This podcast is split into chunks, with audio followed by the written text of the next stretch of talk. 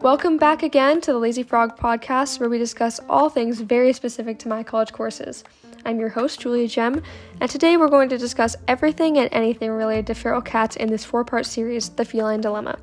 You're now tuned into the second episode Cruel versus Crueler.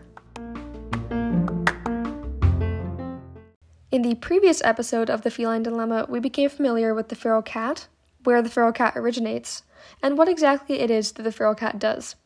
Towards the end of the episode, you learned that the feral cats and the outdoor pet cats in the United States collectively kill between 1.4 billion to 3.7 billion birds each year. Now, it's important to note that some individuals may argue that this is the circle of life. This is a live action illustration of nature working itself out. And while this may be true if our predator was a native mountain lion or a bobcat, it is unfortunately false in the case of feral cats. This is because, as we've briefly discussed already, feral cats are still domesticated animals, even if they have never experienced contact with or relied on human beings. A scholarly article by Rosemary Hohnen titled Occupancy of the Invasive Feral Cat Varies with Habitat Complexity actually describes the feral cat as, quote, an adaptable predator and an invasive species that is a threat to biodiversity on a global scale. The primary concern pertaining to feral cat predation is the feral cat's invasive status. Aside from their predation, though, I think that it is equally important to look at the feral cat itself and the life that it leads outdoors.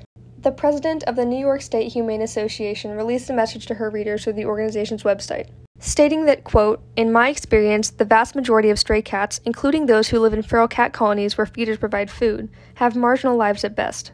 For a few months or even years, some may manage to exist reasonably well by hunting or on handouts from humans. Sooner or later, though, if they are not killed outright, they become ill or injured, often severely so. Then, lacking the veterinary attention owned companion animals would receive, they experience horrible suffering and misery. The colony which I work with in Smartsville, California certainly reflects this sentiment. Annually, each summer, a stroll down the neighborhood would mean coming eye to eye with dying, disease ridden, mangled cats, many of which were missing eyes, tails, or even limbs. It was always particularly difficult to observe the young kittens, which would most often be present and visible in late April to early September, a period of time sometimes referred to as kitten season.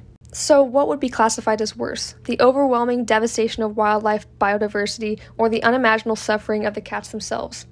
The truth is that you really don't have to choose because both are unfortunate realities and both exist as massive issues globally.